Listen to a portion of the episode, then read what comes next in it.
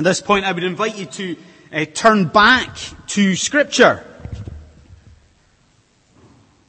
And please turn to Genesis, Genesis chapter 3. And as I said before, we will be looking at the first seven uh, verses of this portion of Scripture. Uh, Genesis 3 from verse 1 to verse 7.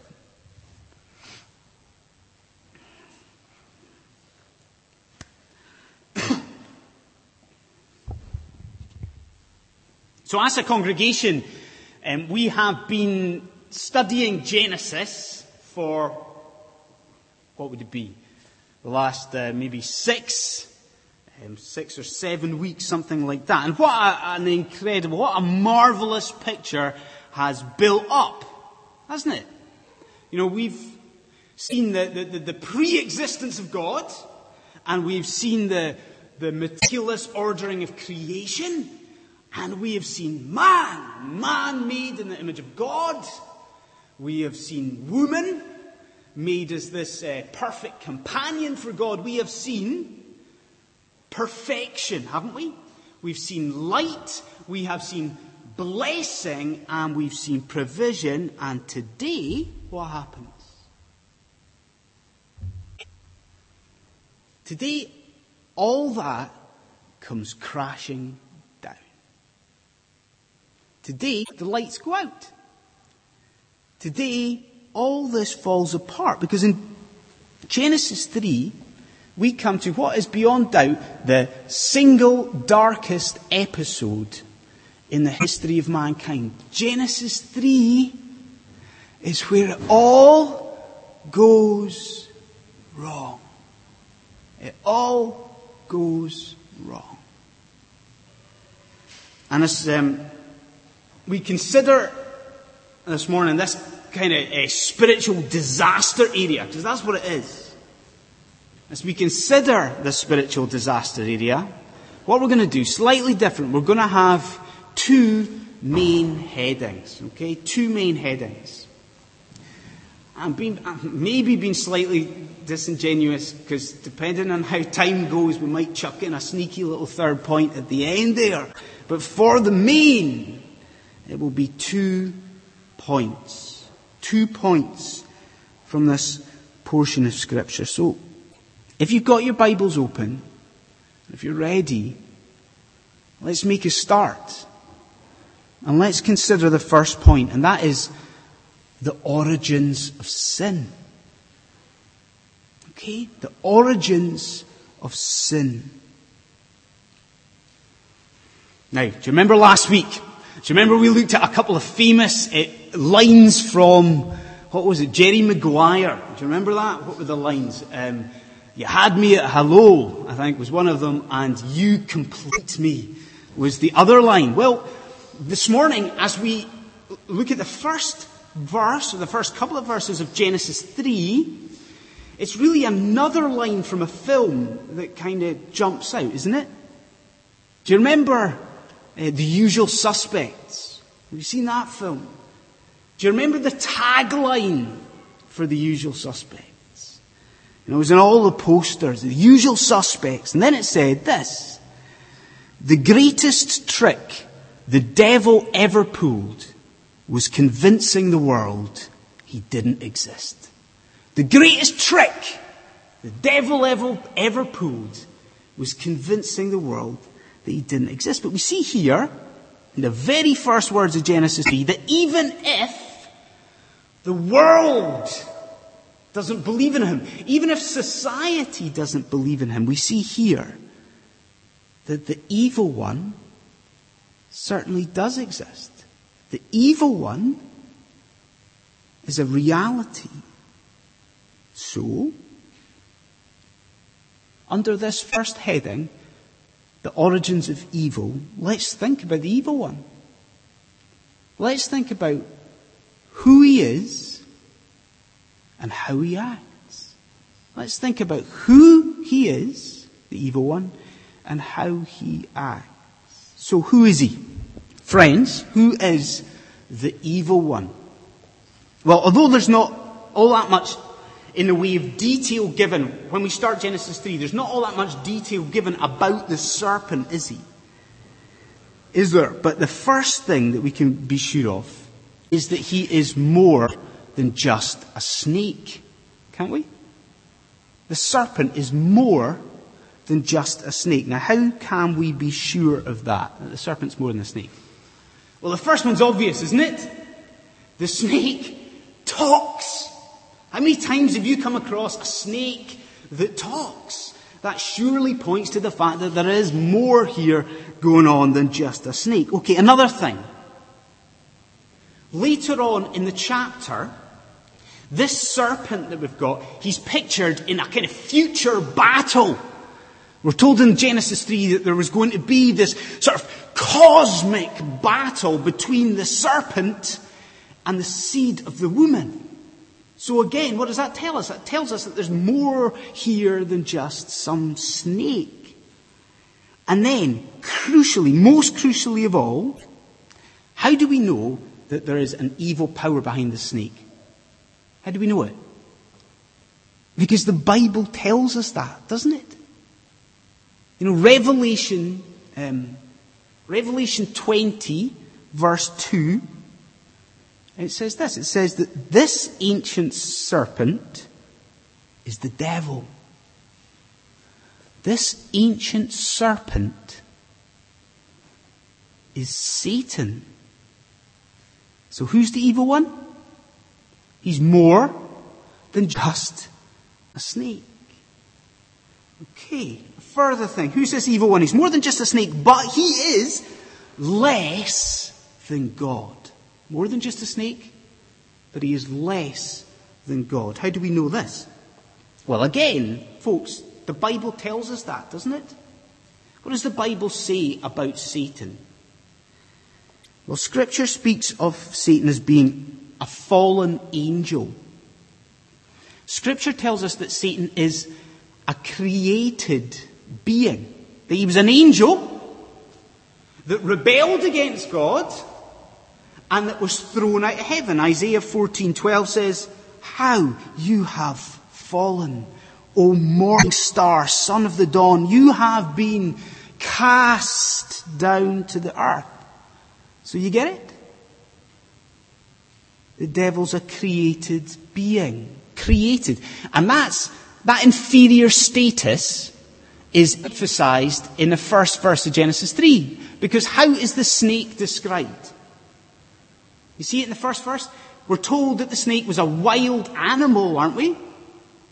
But not just that. What else are we told? We're told that it is a wild animal that the Lord God had made. It's a created being. You see, friends, there might well be, in fact, there is, great mystery surrounding the origins of evil. There's a lot that we are not told. But we can be sure of this. The Bible does not teach dualism.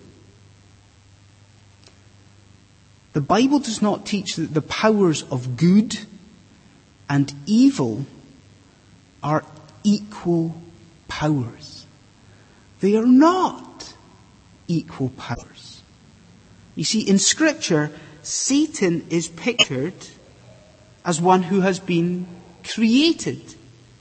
All the way through Scripture, Satan is pictured as one who has been defeated and who will be defeated.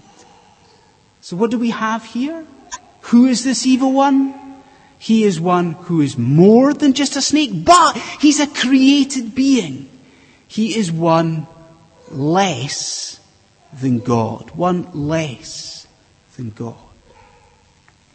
Okay, so that's something of who the uh, evil one is. But what do we learn here about how Satan acts?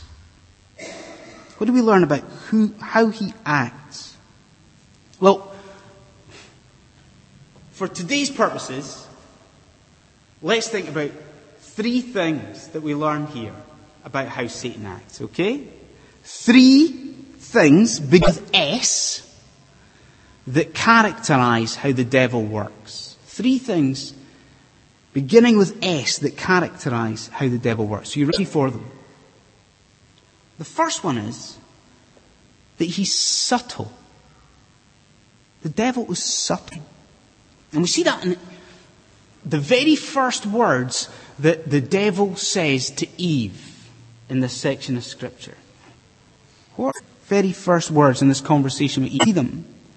He comes up to Eve, he slithers up to Eve if you like, and he says to her, Eve, did God really say that you must not eat from any tree in the garden? Did, did God really say that?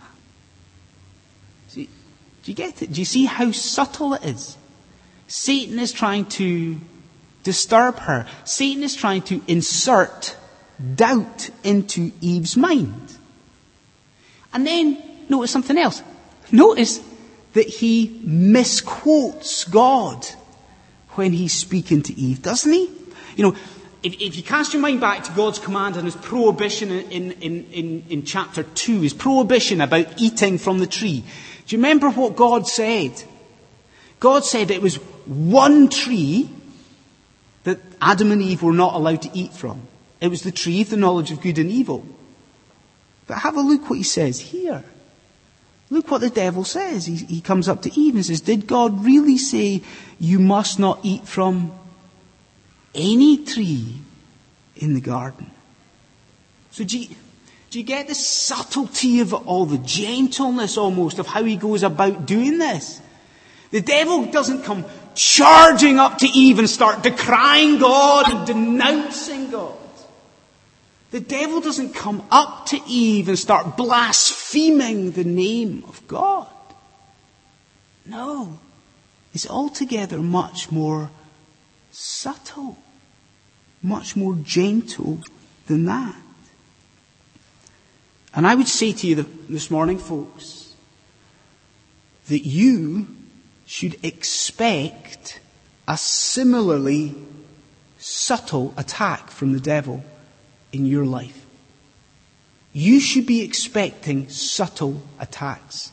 You see, when the devil works, he's not going to attach a big sort of flashing neon arrow. And we see it say, you know, this is here to test you, this is here to tempt you. The devil doesn't work always with a bang. The devil, he works with a drip, drip, drip of problems at home, problems in the family, a drip, drip, drip of extra pressures of work, of things that are going to push out the devotional time we spend with God, our Father. So he is subtle. There is no doubt he is subtle. But our second S, that subtlety, our second S, is that the devil is also surprising, isn't he? The devil works in surprising ways. Now you could argue that the very fact that Satan chooses a snake is kind of surprising. You know, why not a bear? Why not a lion? Something that's going to intimidate Eve by its sheer size. Much more than that. What's surprising is who he goes to, isn't it?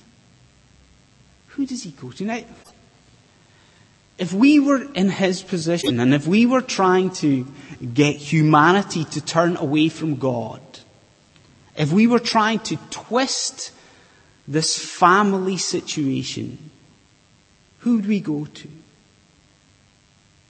We would go to the head of the family, wouldn't we? We would go to Adam. But he doesn't do that.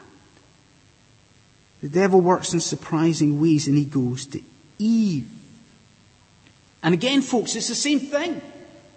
I would say to you this morning, you should be reading this text. You should be listening to this stuff in Genesis 3. And you should be expecting the unexpected from the father of lies. You should be expecting the devil to work in your life in the most unexpected of ways. You see, the devil is going to use the people who are closest to you. The devil is going to use the people in your life that you love and who love you. The devil is even going to use people in your church to lure you into sin. And I would say this to you this morning. Please hear this. That is why you must have a consistent spiritual life. There must be consistency in your spiritual life. You see, we don't know how the devil's going to work. We don't know when the devil's going to work. All we know is that he is going to work. So we must be consistent. We must be regular in our prayer. We must be regular in seeking God in His Word. So he's subtle, isn't he? Very subtle. And then he's surprising. But we've got a third S, and that is that the devil's smart. The devil is smart. And this is so crucial that the text spells out for us. It makes it abundantly clear. What is the only adjective that is used to describe the snake in this portion of scripture? What's the only adjective? Have a wee look. The snake is called crafty. He's called crafty. Now, we've, that translation's maybe not great because the word doesn't have the negative connotations that we associate with it. You know, when we think about the word crafty, we think of you know, sneakiness, something like that. That's not what the text is saying. The text is saying this snake is wise. This snake is clever. This snake is intelligent. And he is, isn't he? The devil is just so clever. See, he knows that if he if he sort of comes up to Eve with this full on assault, he knows that Eve will reject it straight away, doesn't he? So what we've seen, he, he, he starts subtly, we've seen that, but then what does he do? He's clever. So he builds it up. There's this sort of crescendo in his attack. And then what happens? We get to about verse 4 and he is openly, blatantly contradicting God. Look what he says in verse 4. He says, despite what God says, if you eat the fruit, you will not surely die. And friend, I would say to you this morning, if you are a Christian, then hear this. Do not underestimate your foe. Do not underestimate your foe. And I would Say perhaps to the younger people, to the students, to the younger folks, don't underestimate the devil. And watch the conversations that you have about God. Watch the conversations that you have about God. You know, with you, at uni or with your friends, if people come up to you and they're wanting to talk about God, but they come with an obviously ungodly agenda. Then watch yourselves. Be very, very wary of that. Because you see, what we've got before us here in Genesis 3 is the very first conversation about God, isn't it? And what should Eve have done? Eve shouldn't have engaged with the serpent. Eve should have turned, and Eve should have run. So, what we've seen so far? We, we, we've seen the origins of sin. That this evil one exists, that he is more than a snake, and the evil one is less than God. And we've seen how he works. We've seen in this portion of scripture that he's very subtle in the way that he attacks God's people. He's surprising in how he goes about doing it, and he is very, very smart. Okay. Now there's a TV program. I don't know if it's on just now, but I think it's called the Matt Lucas Awards. And it's shown when it's on, I think it's maybe BBC Two and it's kind of prime time. Comedy show, the Matt Lucas Awards. And one episode I saw, it dealt with the Bible. Okay? And it really was just attacking. For part of the program, it was just attacking God's Word. And there was a question for the panel, you know, there was uh, the likes of, I think, Julian Clary and a couple of other chaps were on it. It's supposed to be funny. And the question for the panel was this. It was, which story in the Bible, which story from the Bible is the most unbelievable story? That was, that was the question that was set to them. And during the course of the programme, the panel read out these seven words, these seven verses rather. This was the section they read out. And this was the section that they voted the most unbelievable in all of Scripture. And the reason that they gave for that, the reason was kind of summed up by Matt Lucas at the end. He, he said, Genesis 3 is unbelievable because the punishment doesn't fit the crime. You see what he's saying? Matt Lucas is saying, you know, Adam and Eve faced death. Okay, they were chucked out of the garden. They faced the awesome wrath of God. And in his view, it was just because they took a bite out of a bit of fruit. So he says the punishment doesn't fit the crime. But folks, hopefully just now we'll see that that is a fundamental misunderstanding. And it's a fundamental misunderstanding of our second major heading, and that is the nature of sin. The nature of sin. So we've seen, you know, we've, we've talked a bit about the devil, haven't we? The evil one. Let's sort of shift our attention and let's think about the woman here. How does the woman react to all this stuff that's going on? All this sort of temptation from the devil. How does the woman react and what does that show us about the nature of sin? And there's just two things that need to be mentioned here. The first one's this. Number one, sin stems from an indifference to God's word. Sin comes from, it stems from an indifference to God's word. Now, sounds great. What does it mean? Sin stems from an indifference to God's word. Well, let's look what Eve says to the snake. So we've seen that the, the, the snake comes along, the devil comes along, the devil gets God's prohibition wrong. We saw that, you know, this command that he's given Adam and Eve, the devil twists it, the devil gets it wrong, doesn't he? But look, look what happens. Amazingly, so does Eve. Eve gets the prohibition wrong too. Now, she knows roughly what God has said in chapter 2, but there's a kind of fogginess to it. There's, there's almost like a sort of mist descends here because in verse 3, she doesn't talk about the tree of the knowledge of good and evil in verse 3. What does she say instead? She's much more general about things. She talks about a tree in the midst of the garden.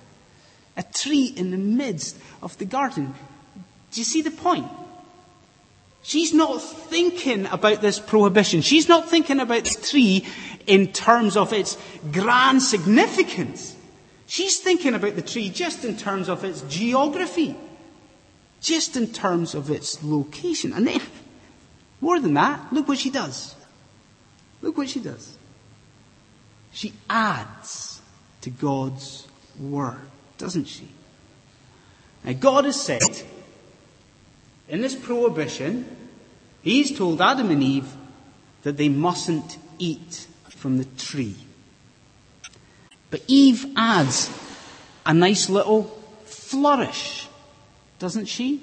She adds what is a, a, a sinful alteration here. You know, she says to Satan that Adam and Eve mustn't eat from the tree and on top of that, they mustn't touch it either. She adds to God's word. She adds to what God has said. And then, get this.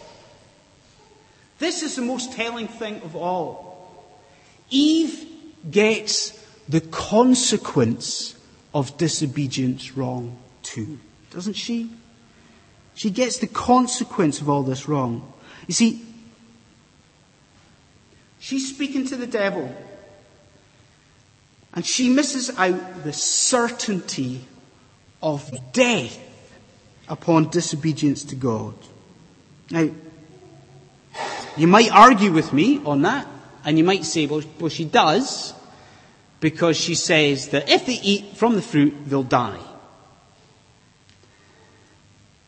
But that's a watered down version of the truth, isn't it? Because look what God actually says in, in chapter 2. He says to Adam and Eve, if you do this, you will surely die.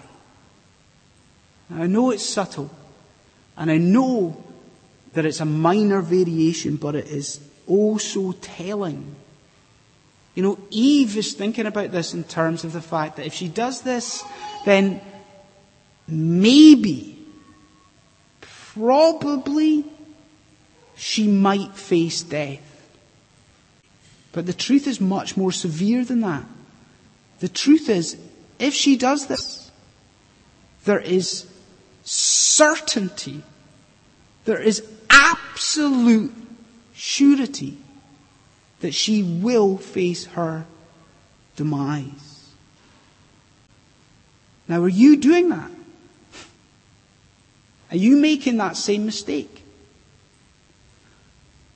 Are you taking God's word too casually? Are you too flippant about the Bible? Are you perhaps too relaxed about the commands of God? You know, are there areas in, in, in your life just now where you know exactly what God has to say on the matter. You know exactly what He has commanded. You know exactly what is involved in disobedience, but yet you are still embracing these sinful things. Is that where you are? Or see what happens in Genesis 3 here. You know, Eve treats God's word with an indifference you know, she treats it almost with contempt. And what happens? It leads to sin, yeah. It leads to punishment. And it leads ultimately to death. So sin stems from an indifference to God's word. But the second thing, I said there was two things about this second point, the nature of sin. And the second point is that sin is open treason against God. Do you think of sin in those terms? Sin is treason.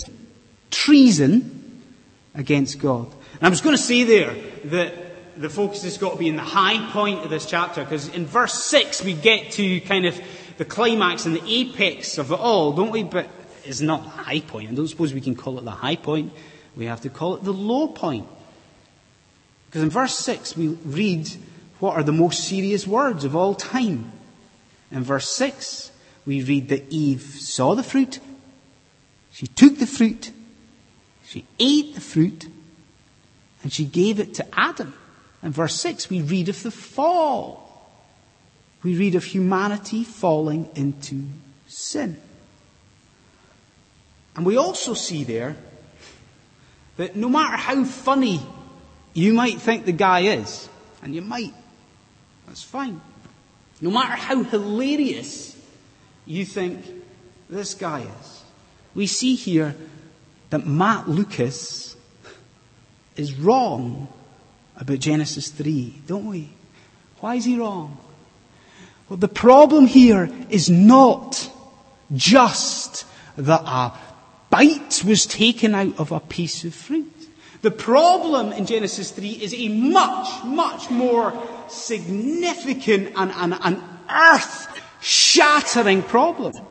The problem of Genesis 3 is the problem of treason. It's treasonous what they do here. Because you see, what man does is he tries to flick the order of things on its head. The woman doesn't listen to God anymore. The woman listens to a snake. Man, he doesn't listen to God anymore. What does man do? Man listens to the woman. You see, it's the created order getting together and rebelling against the Creator. It is those that God has identified as His representatives on earth. God's ambassadors on earth. Getting together. Connive against God. What we've got is a full-blown mutiny. And it's a mutiny with a thirst for power at its heart. Because why does Eve do it? Why does she do this? She takes the fruit because we're told she wants to be like God. There's a thirst for power. And she sees the fruit and then Please hear this. Please. Look at what we're told. In this chilling echo of the way in which God spoke about His creation in chapter 1, we are told that Eve saw the fruit and she saw that it was good. She saw that it was good. Now friends, I would urge you this morning not to make the same mistake that Eve made.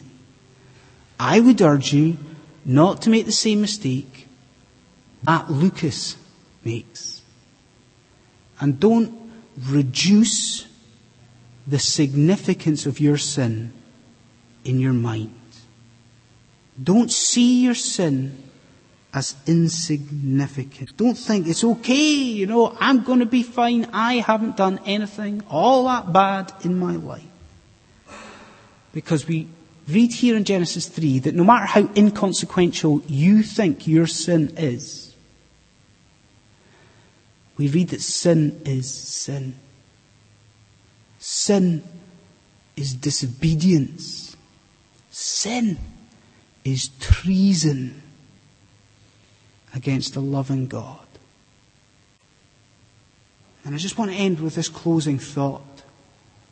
Don't worry, it's not a sneaky third point.